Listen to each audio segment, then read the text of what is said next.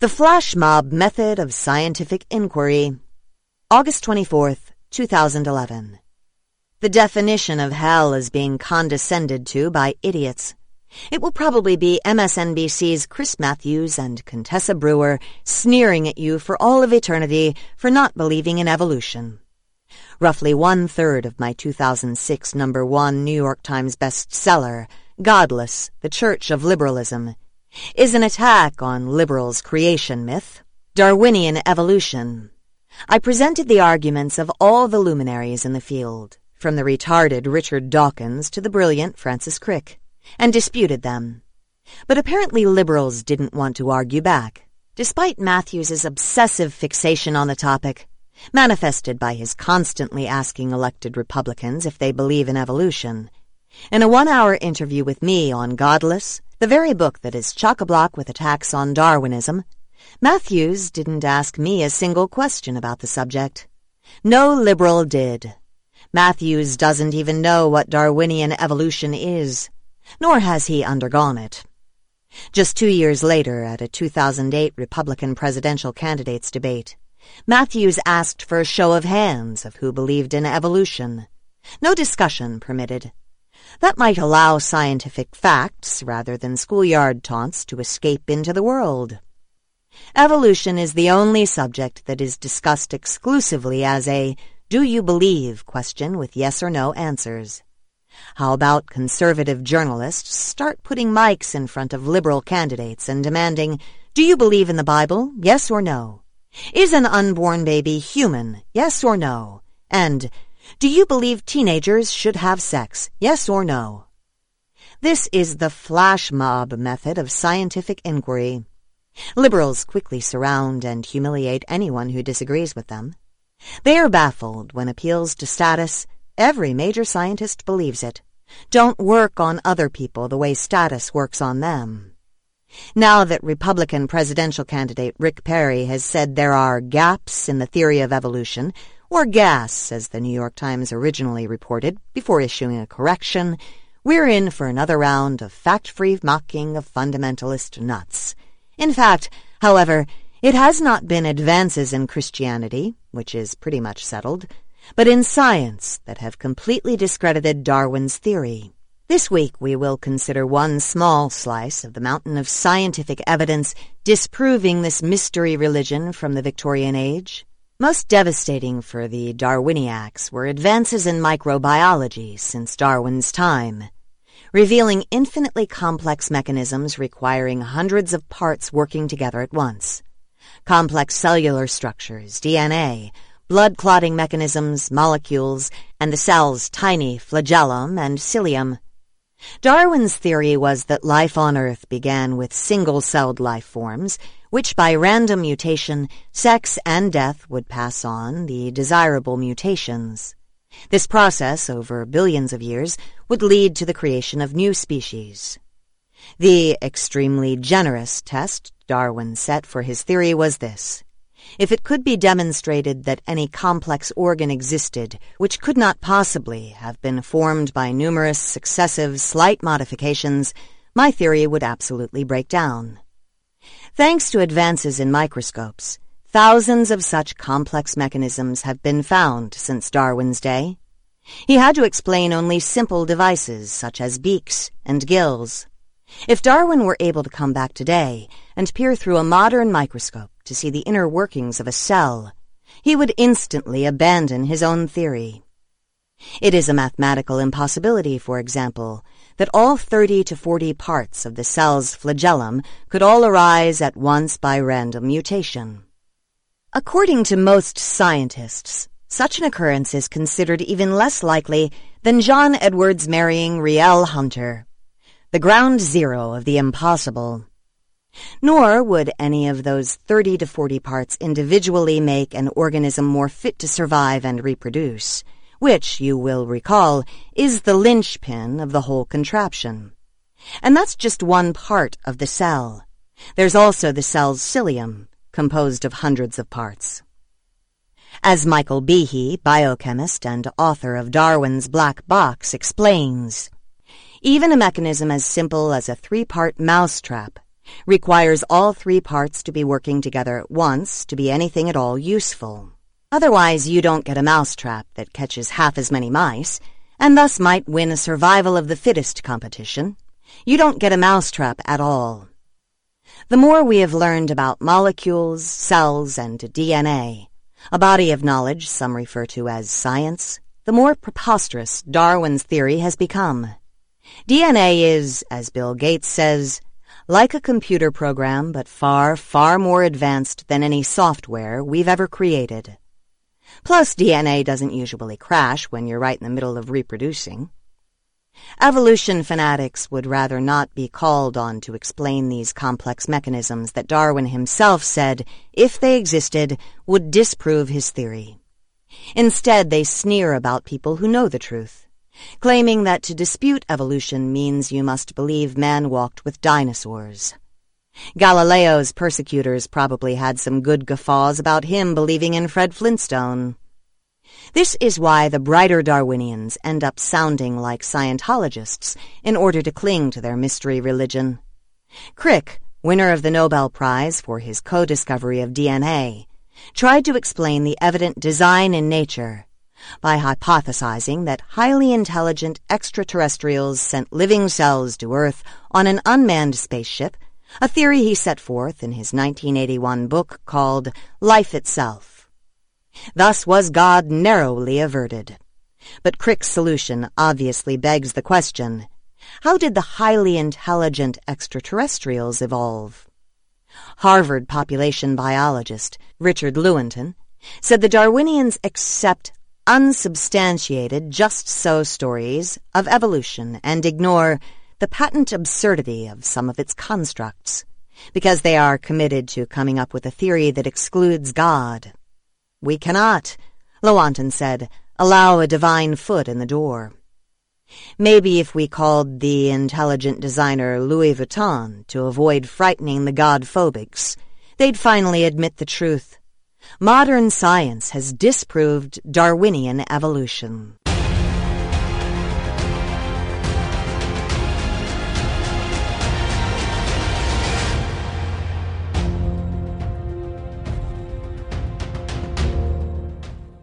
Ladies and gentlemen, I submit to you that the 20th century was a record in Germany, in Russia, in China, in Cambodia, and elsewhere, not only of remarkable stupidity, brutality, and violence, but of unparalleled brutality, stupidity, and violence. And each of the regimes, each of the regimes behind this remarkable decay of civilization had two features in common, two characteristics we should bear in mind. In the first place, the men guiding these regimes and their entourage did not believe for a moment there was any power higher than their own. And they acted on that assumption. And in the second place, in the mass murders they conducted, they were aided and supported by any number of crackpot scientific disciplines. That makes for a character, characteristic combination. In the case of the Nazis, the scientific disciplines were derived from biology, and especially from Darwinian biology. In 1937, having murdered 70,000 handicapped men, women, and children, the Nazis released a film, and on the background of the film, the narrator says, in terms of solemn incomprehension, My goodness, we have sinned against the law of natural selection the law of natural selection. What could that mean? We have sinned against the law of natural selection. The communists, of course, had an equally crackpot theory that they derived from Marxian economics, the two crackpotteries joining in one deeply repugnant stream. As all of you know, atheism today is not simply the private doctrine of a handful of individuals, it's become a social movement. And as a social movement, it has been advanced chiefly by the scientific community, certainly in the United States, but to a large extent in Europe too. Uh, some of this is adventitious. A few popular writers, such as Richard Dawkins, discovered that by writing books indicating that science has shown that God does not exist, well, they could make a fortune. I'm very sorry I wasn't there to join them. I didn't think of it at the time. I'm quite sure that someone now is writing a book, How Margarine Science Shows That God Does Not Exist. But the inevitable consequences of this degree of atheism within the scientific community has involved a deformation of scientific thought, quite striking in its character and its extent. After all, the sciences, if we restrict our attention to the serious sciences, and those may be found in mathematics or in mathematical physics in no other place, then we must recognize that the serious sciences have nothing to say about the existence of God, either in their premises or in their conclusion. What a remarkable fact. People are writing books how physics shows that God does not exist, but physics has nothing to say about the existence of God. The aching questions that trouble the human imagination, about which the sciences, when seriously considered, are resolutely silent, these remain just where they were. And the religious tradition, especially the Judeo Christian religious tradition, has offered a coherent body of belief and doctrine by which they can be explained. Do we understand why the universe arose 14 million? No, we don't. Do we understand why it's there at all? No, we have no idea. Do we understand how life emerged on Earth? Not a prayer right now. Do we understand the complexity of life? We can't even begin to describe a living creature in anything resembling precise terms. Recent article in Science Digest cell division requires 4,000 coordinated proteins acting together. What a remarkable statement. What a wealth of information we possess about biology. What an abundant lack of understanding we have about living systems. Do we understand why the laws of nature are true? No, we have no idea. Do we understand the miracle of analytic continuation in physics when certain kinds of functions can be pushed forward into the future contrary to all experience? Do we understand why the universe remains stable from moment to moment? The medievals pondered this question, ladies and gentlemen, and they came to the conclusion, and I quote a medieval theology, theo- theologian, that God is everywhere conserving the world. What a remarkable declaration. Can we do without it? Can we do without it? Do we have an explanation for the continuity and stability of the universe? There is one paper that I know in the literature by Freeman Dyson that addresses the stability of matter. But beyond that, everything is enigmatic. How can we propose seriously and solemnly to rule out of court in advance a hypothesis that not only answers to the human heart in many respects, but that answers to genuine intellectual needs in other respects? When one sees the American scientific community like a herd of wildebeests trotting across a fruited plain, it's very reasonable to ask are they going someplace or are they fleeing from someplace? And I think the overwhelmingly obvious answer is they are fleeing. They are fleeing from an idea that they reject for a variety of reasons. Not only is the inquiry about atheism not necessary in terms of the history of social thought, it's not necessary in terms of the outlines of scientific thought, but there is a last question to be addressed, perhaps the most important for you and me. The cosmologist Joel Primack asked an interesting question. He asked, What compels the electron to follow the laws of nature? Good question. I don't know. But Heinrich Himmler, who had presided over the destruction of churches and synagogues throughout Europe and was the mastermind behind the extermination of the Jewish people, asked a very similar question in 1944 when confronted with the onerous treaty obligations the German state had adopted with respect to its own satraps, he asked insouciantly, but pregnantly, after all, what compels us to keep our promises? Moral relativism is very often derided as an unhappy consequence of atheism. I don't think moral relativism is a particularly deep issue, but I do think the issue I do think the issue of what compels us to keep our promises is very relevant. I have in front of, in front of me rather a remarkable button. If you should press it, if you should press it, yours would be untold riches and whatever else you desire. The only consequence to pressing it beyond your happiness is the death of an anonymous Chinese peasant. Who among us would you trust with this button?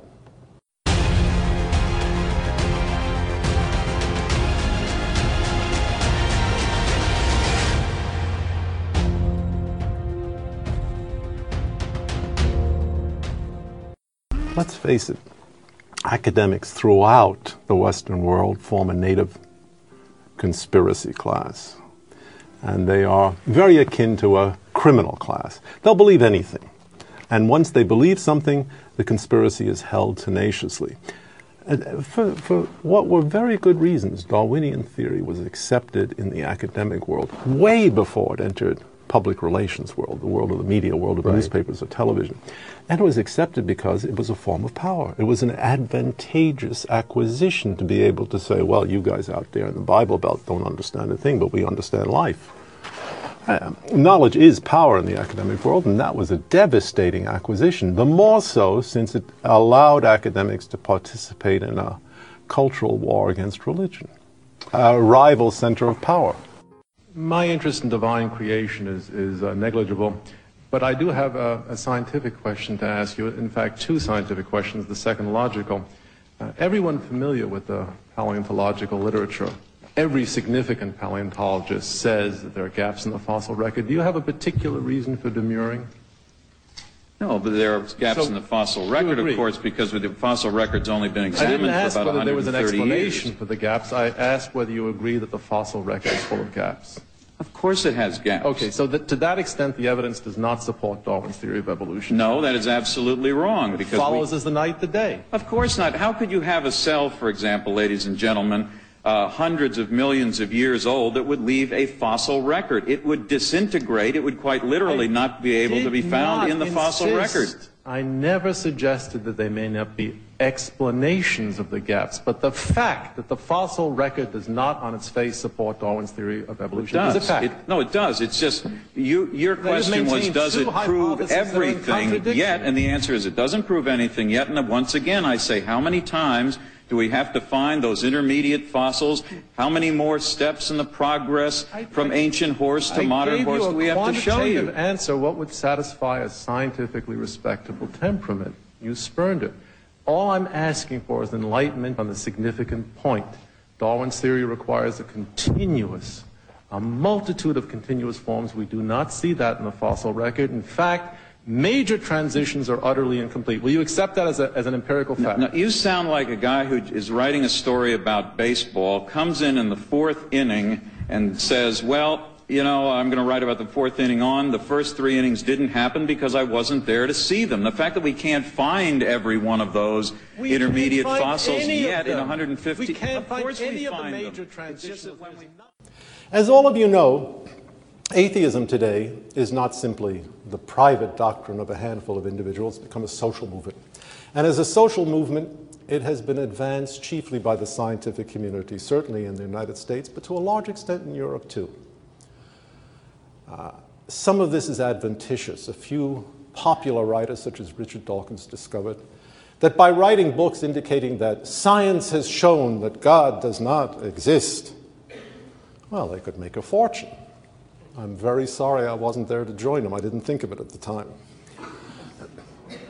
I'm quite sure that someone now is writing a book, How Margarine Science Shows That God Does Not Exist.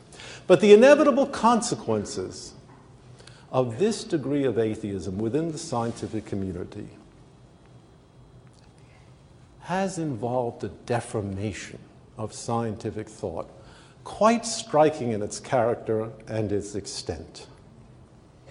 After all, the sciences, if we restrict our attention to the serious sciences, and those may be found in mathematics or in mathematical physics in no other place, then we must recognize that the serious sciences have nothing to say about the existence of God, either in their premises or in their conclusion. What a remarkable fact. People are writing books how physics shows that God does not exist, but physics has nothing to say about the existence of God. The aching questions that trouble the human imagination, about which the sciences, when seriously considered, are resolutely silent, these remain just where they were. And the religious tradition, especially the Judeo Christian religious tradition, has offered a coherent body of belief and doctrine by which they can be explained. Do we understand why the universe arose 14 million? No, we don't. Do we understand why it's there at all? No, we have no idea. Do we understand how life emerged on Earth? Not a prayer right now. Do we understand the complexity of life? We can't even begin to describe a living creature in anything resembling precise terms. Recent article in Science Digest, cell division requires 4,000 coordinated proteins acting together. What a remarkable statement. What a wealth of information we possess about biology. What an abundant lack of understanding we have about living systems. Do we understand why the laws of nature are true? No, we have no idea. Do we understand the miracle of analytic continuation in physics when certain kinds of functions can be pushed forward into the future contrary to all experience? Do we understand why the universe remains stable from moment to moment? The medievals pondered this question, ladies and gentlemen, and they came to the conclusion, and I quote a medieval theology, theo theologian, that God is everywhere conserving the world. What a remarkable declaration. Can we do without it? Can we do without it? Do we have an explanation for the continuity and stability of the universe? There is one paper that I know in the literature by Freeman Dyson that addresses the stability of matter. But beyond that, everything is enigmatic. How can we propose seriously and solemnly to rule out of court in advance a hypothesis that not only answers to the human heart in many respects, but that answers to genuine intellectual needs in other respects? When one sees the American scientific community like a herd of wildebeests trotting across a fruited plain, it's very reasonable to ask, are they going someplace or are they fleeing from someplace? And I think the overwhelmingly obvious answer is they are fleeing. They are fleeing from an idea that they reject for a variety of reasons. We're dealing with a collection of anecdotes, a, a certain point of view, a series of hunches.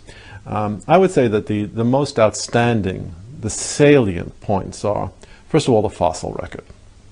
Uh, which is which is simply mystifying. We can't make much sense of the fossil record. It does not sustain any kind of Darwinian prediction that can be intelligently derived from Darwinian theory, and it doesn't seem to sustain anything else as far as I can see. It's it's a, a perfectly mystifying record. That's one obvious point. I'm not talking just about the Cambrian explosion. I'm talking about everything that doesn't make a whole lot of sense in the fossil record. You've given a very sonorous. Um description of change in the universe. I'm wondering whether your, your worldview includes a scientific theory that would be recognizable by any physicist or a mathematician. Things change, I entirely agree, they do change. Is there something to Darwinism beyond that? I've got a kind of feeling that this is the kind of question, if I say yes, you're going to catch me. Uh, of course. That's why uh, And if I say no, uh, you're going to catch me too. That's uh, right. Um, of course, I, I, I, uh, my worldview accepts scientific theories. My worldview accepts uh, theories of physics. But where is the scientific theory of biology that you're right. proposing to endorse? Yes, where I, I, I think that Darwinism Darwinism is a scientific theory. Uh, of course, I think. And the Mississippi is a river, but where is the theory beyond having named it? I mean, I think we can say as a, as a kind of general principle where Darwinian computer theoretic simula simulations work, they're not Darwinian. And when they don't work, what they require, what they require is the addition of forward-looking memory, some capacity to store information about the future. This is simply missing from Darwinian theory. It's absent a concept. There's a hole where there should be something substantial. And it's not a, it's not a trivial hole. It's a very significant hole. There's the utter absence of laboratory evidence. I mean, random variation, natural selection, we should be able to start manipulating organisms. When we look at dogs, no matter how far back we go, it's dogs. When we look at bacteria, no matter what we do, they stay bugs. They don't change in their fundamental nature. There seems to be some sort of an inherent species limitation, and we have no good explanation for this in terms of Darwinian theory. We should have far more flexibility, far more plasticity under laboratory conditions than we actually do if Darwinian theory or anything like that were correct. What we see in nature, what we see in the laboratory, is very highly bounded variation, cyclic variation, as for example, bin, um, uh, finch beaks in the Galap- uh, Galapagos Island. That's about all we see. Small variations. Why is that if Darwinian theory is correct?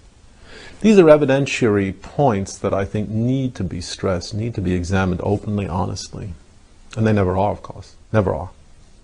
The question isn't whether it is infantile, childish, narrow minded, whether it's something that one, one uh, could not expect to see in sophisticated circles. Those are points in its favor. Surely we understand that. The question is what portion of the truth resides in these claims? Uh, we have never been able in any way theoretically to examine the central Darwinian claim that natural selection and random variation can account for a great deal of complexity. If you look at the history of physics, for example, what did Newton do in the 17th century? He said, well, the planets are being attracted to the sun by a force. It's not any kind of force, it's a inverse square force. And then he went and showed that if you make that assumption, the result will be an orbit that conforms exactly to the observed orbit, say, of the, of the Earth or of Mars. It will be a conic section. And then he proved the converse, that if it's a conic section, the planets must be attracted to a central source by an inverse square law. There is nothing like that in biology, in Darwinian theory. A kind of a, a canonical demonstration that this mechanism, random variation, natural selection, is adequate to the generation of this level of complexity from the point of view of the serious sciences, without that kind of a demonstration, one is completely adrift. You have no idea whether the mechanism is adequate for its intended purposes. Uh, I was very much influenced by uh, mathematical linguistics. My great buddy Marco Schutzenberger was a, a mathematician, and uh, Noam Chomsky and Schutzenberger were working together on the description of natural languages by uh, a formal mathematical method.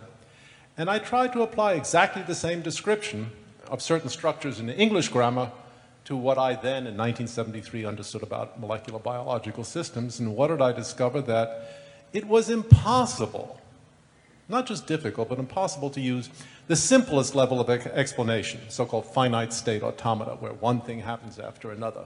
Typical Darwinian progression, small incremental continuous improvements in the structure of an organism.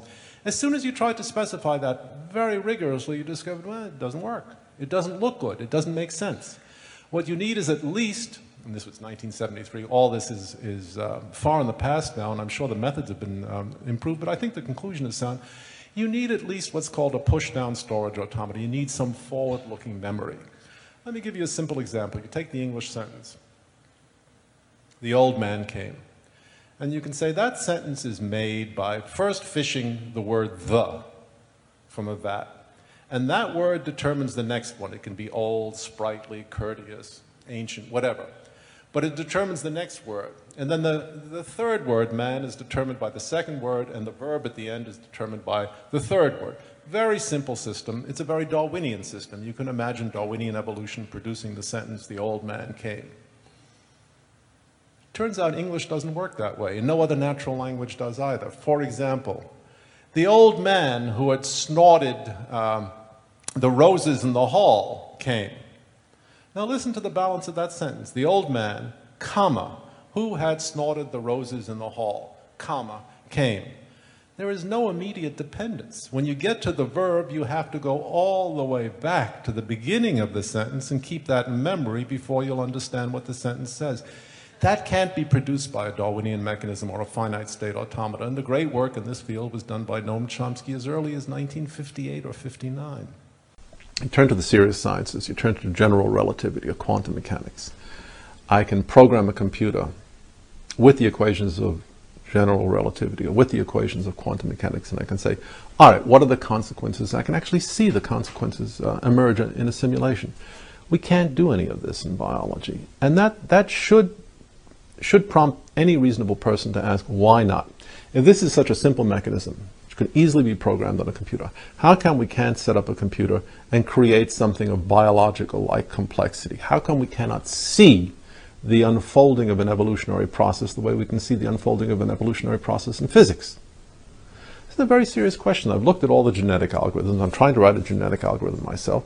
And, uh, and the sheer fact is, uh, without a tremendous amount of very special mani manipulation and ad hoc constraints, the computer is not going to generate anything realistic if it uses Darwinian mechanisms, and it will generate something realistic only if it doesn't use Darwinian mechanisms. This is an important point.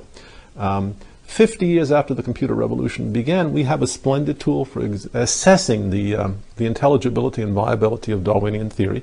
And everything that we know, everything we, that we know, I think this is the uniform experience of anyone working in genetic algorithms indicates these mechanisms will not work. They will not work for their intended purposes. Well, you need a special scale to rank the multiverse, the scale of the preposterous if the doctrine that uh, we all have parents who were ducks comes in at 100, the multiverse comes in at slightly more. It is one of those strange phenomena in the history of thought. I mean, you see the most intelligent people on the planet, and that's sincerely meant. These guys are doing quantum cosmology. They're smart. Very smart, yeah. very smart. Nonetheless, like um, a herd of individuals, they all are instinctively moving toward the same conclusion, which involves embracing any doctrine, hypothesis, or belief other than the most obvious one. It's a remarkable feat, not of indoctrination, not of indoctrination. Nobody is forcing these guys to do that, but of um, compliance to a party line.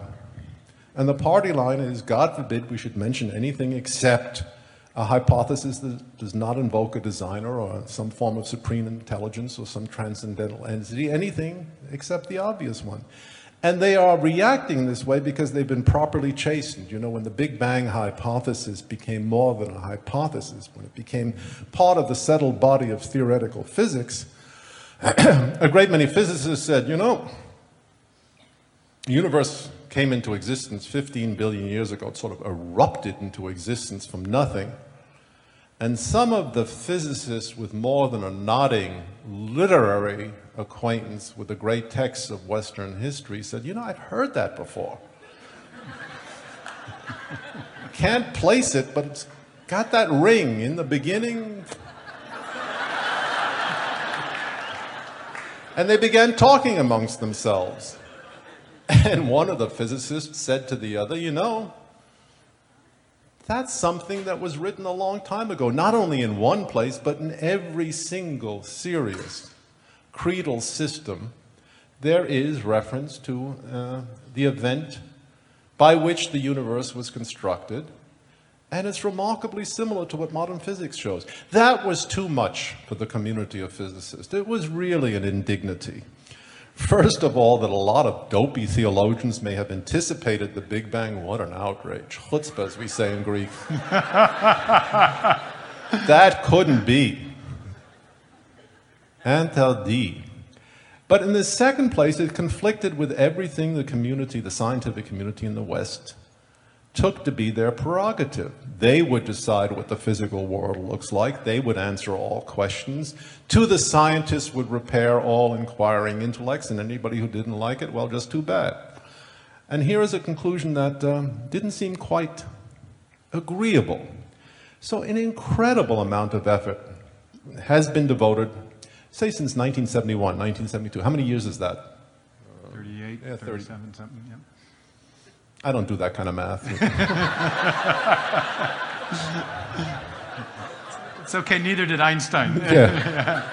We're brain workers, we leave that to other people. Yeah. An incredible amount of work has been devoted to rejecting this palpable and obvious conclusion. Well, if you find the existence of the universe a remarkable mystery, some, the, some sense of that mystery can be dispelled if you say to yourself, eh, it's not just one universe. There are all sorts of universes lying around out there, loitering as it, will, as it were. And there's nothing mysterious about our universe because any property that we find uh, desperately enigmatic about the world in which we live is sure to arise by chance just so long as we have sufficiently many universes to make the play of the dice agreeable. Uh, hence the hypothesis that we live not in the universe, but in one universe, and that there are indefinitely many other universes out there. And that principle, the doctrine of the multi, multiverse, multi-universe, goes along with a number of other nonsensical doctrines, the anthropic cosmological principle, for example. And this is not the time, I think, to, to go on an extended exploration of the anthropic cosmological principle, nor the doctrine of the multiverse. My point is otherwise. I think you have a genuine example in the flight of the community of physicists from any confrontation with the obvious to a variety of metaphysical speculations that strain credulity of a, of a relatively familiar phenomenon in the history of thought that is party line orthodoxy. We've seen it with Marxism, we certainly saw it with Freud, Freudianism, and it continues to this day within the sciences.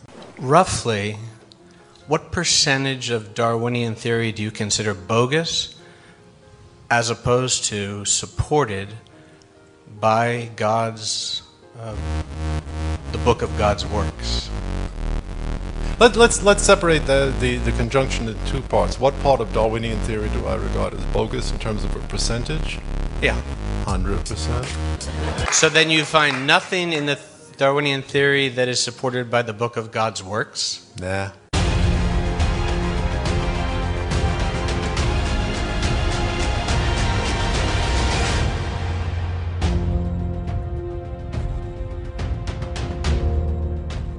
We all know we should give to charity, but how many of us really do? And who is it that tends to give? Fox News contributor Jeff Birnbaum talked with Arthur Brooks, director of the Nonprofit Studies program at Syracuse University and author of a book on the subject of giving. Arthur Brooks, thanks so much for being here. Thanks for having me. Your book, Who Really Cares, is about the charity divide and who gives and who really doesn't give. Are we uh, giving people? Is America very charitable? As a, as a country, we're unbelievably generous. Is, there's, there's no comparison between Americans and people from any other countries. If you look at the, just the evidence on charitable giving, the data, you find that Americans give more dollars than people from any other country. Americans give seven times more dollars per year than the average German, 14 times more than the average Italians, and that's not because of income and it's not because of taxes. It's a true cultural difference. Right, a quarter trillion dollars a year of charity uh, by Americans. That's right. Now, that's actually more more than the whole national income of Sweden or Denmark or Norway. That's how much we give. Now, uh, your book is, a, is telling us who gives and who doesn't. One of the very interesting conclusions is that people who go to worship once a week are the most generous people. Is that is there a connection between charity and religion? Oh yeah. I mean, as, as, a matter of fact, if I can ask you one question that will predict better than any other whether or not you're giving to charity and volunteering your time, it's going to be about your religious participation. If you attend a house of worship on any kind of regular basis, you're about 25 percentage points more likely to be giving than if you don't get than if you don't go to church. And you'd imagine that people have the most money will give the most in charity, but you say it's not so? No, it's not. Well, I mean, America's wealthy people are truly generous, and, and compared to the wealthy people from other countries, there's no comparison once again. So we have nothing to be ashamed of from our wealthy communities. But when you look at the percentage of the income that people give away, it's the working poor, the, the truly generous Americans. They give far and away the most in our society. And we can all learn a charity lesson from America's working poor. Wait, wait, let me understand this. I mean, people who make less money give more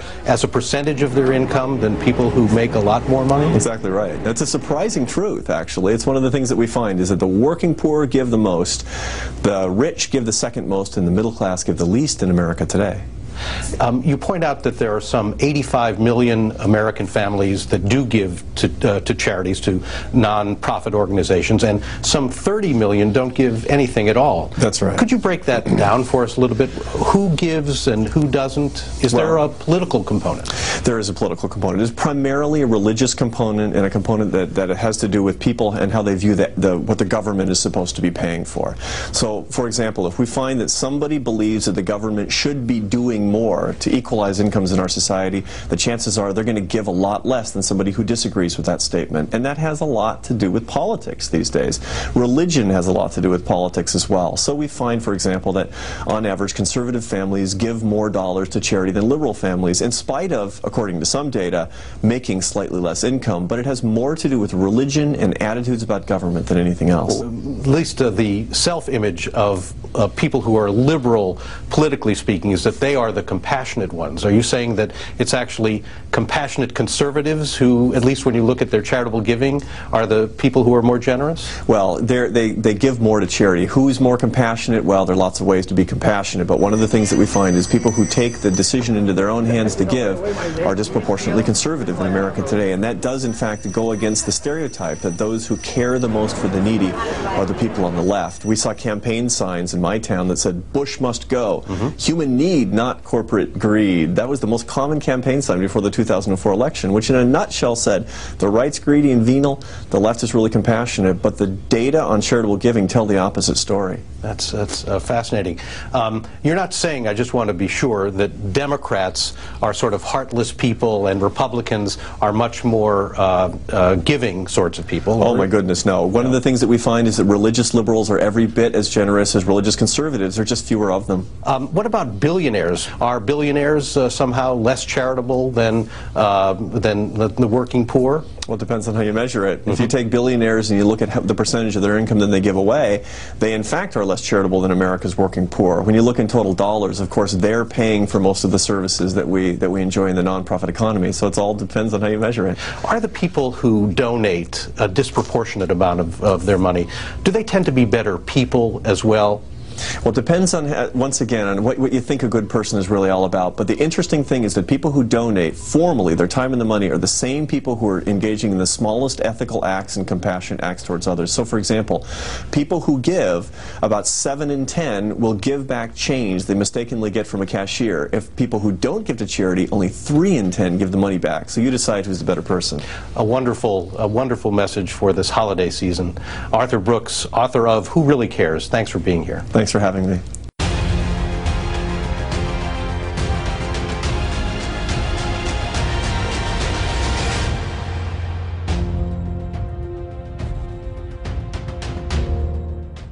So, my name is Scott Bornstein, and I am a pediatric oncologist, and I take care of children, teenagers, and young adults with cancer. I could not do my job without the volunteers who donate their blood and their platelets for our patients. The reasons why platelets are so important for cancer patients is that a lot of the treatments we use to treat cancer can have side effects. And one of the side effects is, is it affects your body's ability to make normal blood cells. And so after you get certain types of chemotherapy, your body can't make platelets, and so your platelet count falls and it makes you more likely to bleed. And so, one of the ways that we help and support our patients that get intensive chemotherapy is we have to give them platelet transfusions.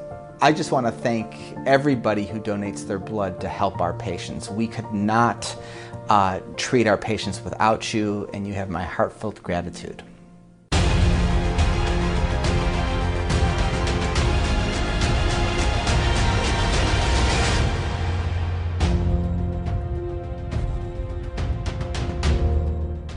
David Berlinski, I want to talk today with you, and you're uniquely qualified to do this, about evolution, science, and progressivism, because there's a link through them all. And you've written about this and spoken about this many, many times. You received your PhD in philosophy from Princeton University, later a postdoctoral fellow in mathematics and molecular biology at Columbia University. I'm glad I didn't take any of those courses. Um, Senior Fellow in the Discovery Institute Center for Science and Culture. You've taught philosophy, mathematics, English at Stanford, Rutgers, City University of New York, and in Paris. And you're now the editor of Inference, International Review of Science. Well, let's get started. Um, you wrote a book about a decade ago that I read about a decade ago. And in doing this program, I started to think about it, and I said, I think it's important that we have this discussion about science, evolution, progressivism. And I want to start where you started. Let me read you one paragraph. I'm a secular Jew, you write. My religious education did not take. I can barely remember a word of Hebrew. I cannot pray. I have spent more years than I care to remember in studying mathematics and writing about the sciences. Yet, as you wrote in the preface of this book, uh, the book that follows is, in some sense, a defense of religious thought and sentiment. Biblical verses are the least of it. A defense is needed because none has been forthcoming. The discussion has been ceded to men who regard religious belief with frivolous contempt. Their books have in recent years poured from every press, and although differing widely in their style, they're identical in their message because scientific theories are true, religious beliefs must be false. From your book, The Devil's Delusion Atheism and Its Scientific Pretensions. And that is the thesis. That is the, that is, that is the, the, the foundational point of your book. Can you expand on that? Well, something, something particular and peculiar seems to have come over American intellectual life, Anglo American intellectual life, perhaps uh, 20 years ago. In the 1950s and 1960s, the position that was academically tolerated was a, a kind of cheerful agnosticism with respect to the religious tradition of mankind. Could be with respect to God's existence, maybe, maybe not. But this isn't an issue that vexes us profoundly as members of the scientific community at all changed. Now, a kind of very, very uh, vociferous and dogmatic atheism has become obligatory in the scientific community. There are exceptions, there are always going to be exceptions. Uh, for all I know, some distinguished physicist may be plotting jihad. I have no idea. But by and large, atheism has replaced any kind of tolerant and forbearing agnosticism as the de facto standard in Anglo American scientific intellectual life. Mm-hmm. And as a result, the religious tradition, that is a very, very long 5,000 year old tradition, has been made into an object of faint derision among sophisticated men and women, much to the consternation of people who deeply, deeply admire that tradition. And that, I think, is a change in the diapason of life that we need to pay attention to. It's relatively new. I think it started around 1980, 1985. But it has become an accelerating force in intellectual life. If you are minded to be a serious Christian, or an extremely devout and Orthodox Jew, or even a serious Muslim, better not go into the scientific community and tell your fraternity brothers that that is what you are. Best to keep your mouth closed. Mm-hmm. And I think that's, that's generally true. It's, it's among the various topics about which it is not a particularly good idea to make broadcast your views. And then you add, following up on your point, no scientific theory touches on the mysteries that the religious tradition addresses. A man asking why his days are short is not disposed to turn to algebraic quantum field theory for the answer. The answers that prominent scientific figures have offered are remarkable in their shallowness. They hypothesize that we are nothing more than, cos- than cosmic accidents uh, have been widely accepted by the scientific community. And you say, basically, science has nothing to say about life and love and death and meaning. Hardly a controversial point, is it? I mean, if I am asking certain kinds of questions, look, look around you. There's something there. Open your eyes. You're struck by the existence of the universe. Why is that there? You look at, at the answers forthcoming from the physics community, they can be described in one of two ways. Well, what do you expect? We're here, therefore there's something there. Or it's kind of an accident. These are not the kind of answers intelligent men and women are, are, are searching for.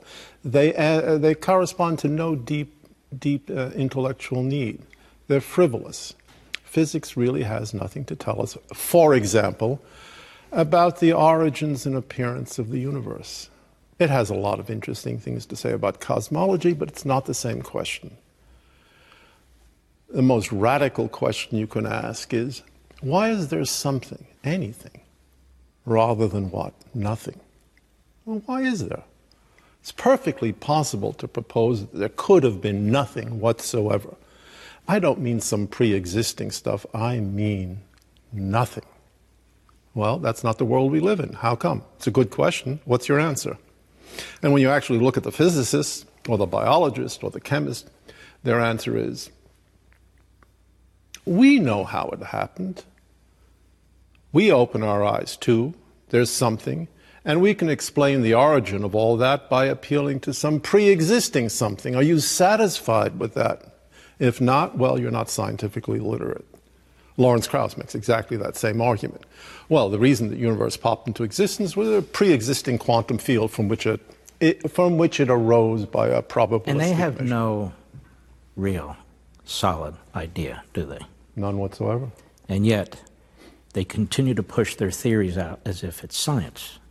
Well, let's be fair. Wouldn't you do the same thing if you were a leading physicist? I, I sure would. If I had a, if I had a theory that deep down I knew was no good, but there were all sorts of emoluments, richness, uh, awards, prestige associated with, I would push it for all it's worth Is, too. is this why we get these arguments about climate change where the same scientists can't tell you? They, No, they- I'm talking about the top physicists. Climate Yeah, yeah, change. okay. We got to go down that ladder Is that all the way into the bottom. and yet, for a lot of us, it's just a mush out there. In other words, you're saying the top physicists, and, and what I'm saying is, when we take a look at climate change, we, we have a community that can't tell us the temperature in a week within 10 degrees, but they can tell us the temperature in 100 years within a one degree. And what I'm saying is, you're saying these top physicists, but is it, isn't it pervasive? Isn't this a pervasive problem throughout science?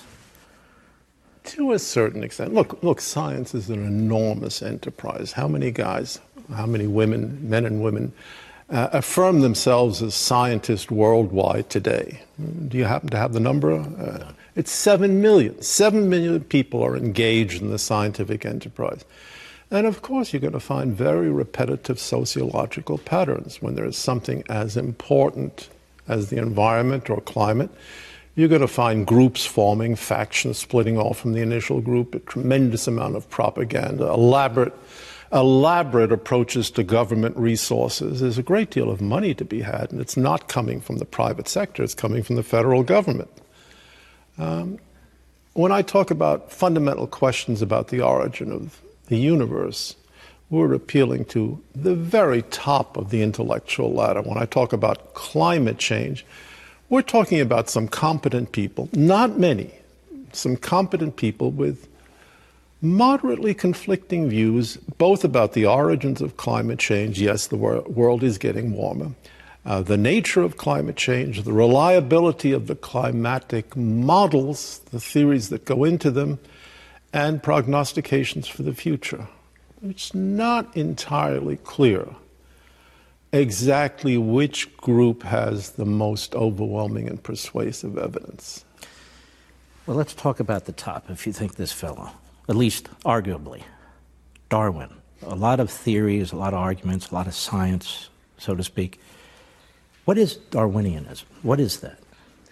Well, Darwin comes a mid 19th century figure. Mm-hmm. 1859, he published what is arguably his masterpiece, The Origin of Species. And the question that Darwin asked himself was a question that all of the 19th century biologists were asking What is the nature of life? What is the origin of individual species? How did life emerge from in- inorganic matter? And what are the dynamic laws that change one species into another, if there is such a thing as a change of species? Don't forget, alchemy promoted a very, a very uh, similar thesis when it said base metals could be transmuted into gold. It was uh, an argument for transmutation of elements. Well, Darwin provided an alchemical explanation for biology. Species could be transformed into other species. Well, how, how can this come about? We don't see it every day. It comes about because there are small variations within each species, and these variations are seized upon by the mechanism of natural selection, which simply means some survive, some don't survive. Over vast periods of time, these small variations accumulate, they converge on a different structure and various different structures in turn converge on a new body plan, a new organism, a new species, a new entry in the vast pharmacopoeia of life. That's Darwinism. Mm. And it's, uh, it's a position which is being increasingly held as a, a secular doctrine, Was comparable, right? comparable to the book of Genesis. Was he right? I have a lot of doubts. I have a lot of doubts, and so do other people. Um, there are many, many places when one looks at Darwinism, when one says, hey, look, this just isn't a scientific theory, it's a collection of anecdotes. Why did the giraffe develop such a long neck? Well, he wanted to reach the trees on the top. Well, how come other, other animals didn't develop the long neck? Well, they didn't want to reach the trees on the top. How come this, uh, certain kinds of European eels have to swim across the Atlantic in order to mate? Other kinds of eels are perfectly happy fornication, fornicating close to home. Well, it worked for one seal, didn't work for the other. Uh, why aren't women born with tails like cats? Well, women don't seem to need the tails, even though it would make them even more alluring than they are. Uh, why don't cats rule the world, considering they have every reason uh, and every opportunity to do so? Well, they're content being our domestic masters. I mean, the, the anecdotes pile on interminably, and there's no fundamental leading principle. Do you find that most atheists, more prominent atheists, embrace Darwinism? Every last one. And why do they do that? Because it's a secular myth. Uh, even atheists need some compelling myth how we got here, what we're doing here, what our purpose is. How we got here, it was an accident. What are we doing here? We have no idea. What is our purpose? It's replication, fornication and replication. That's about it. But it's a very, very viable myth. People believe it, they act according to it.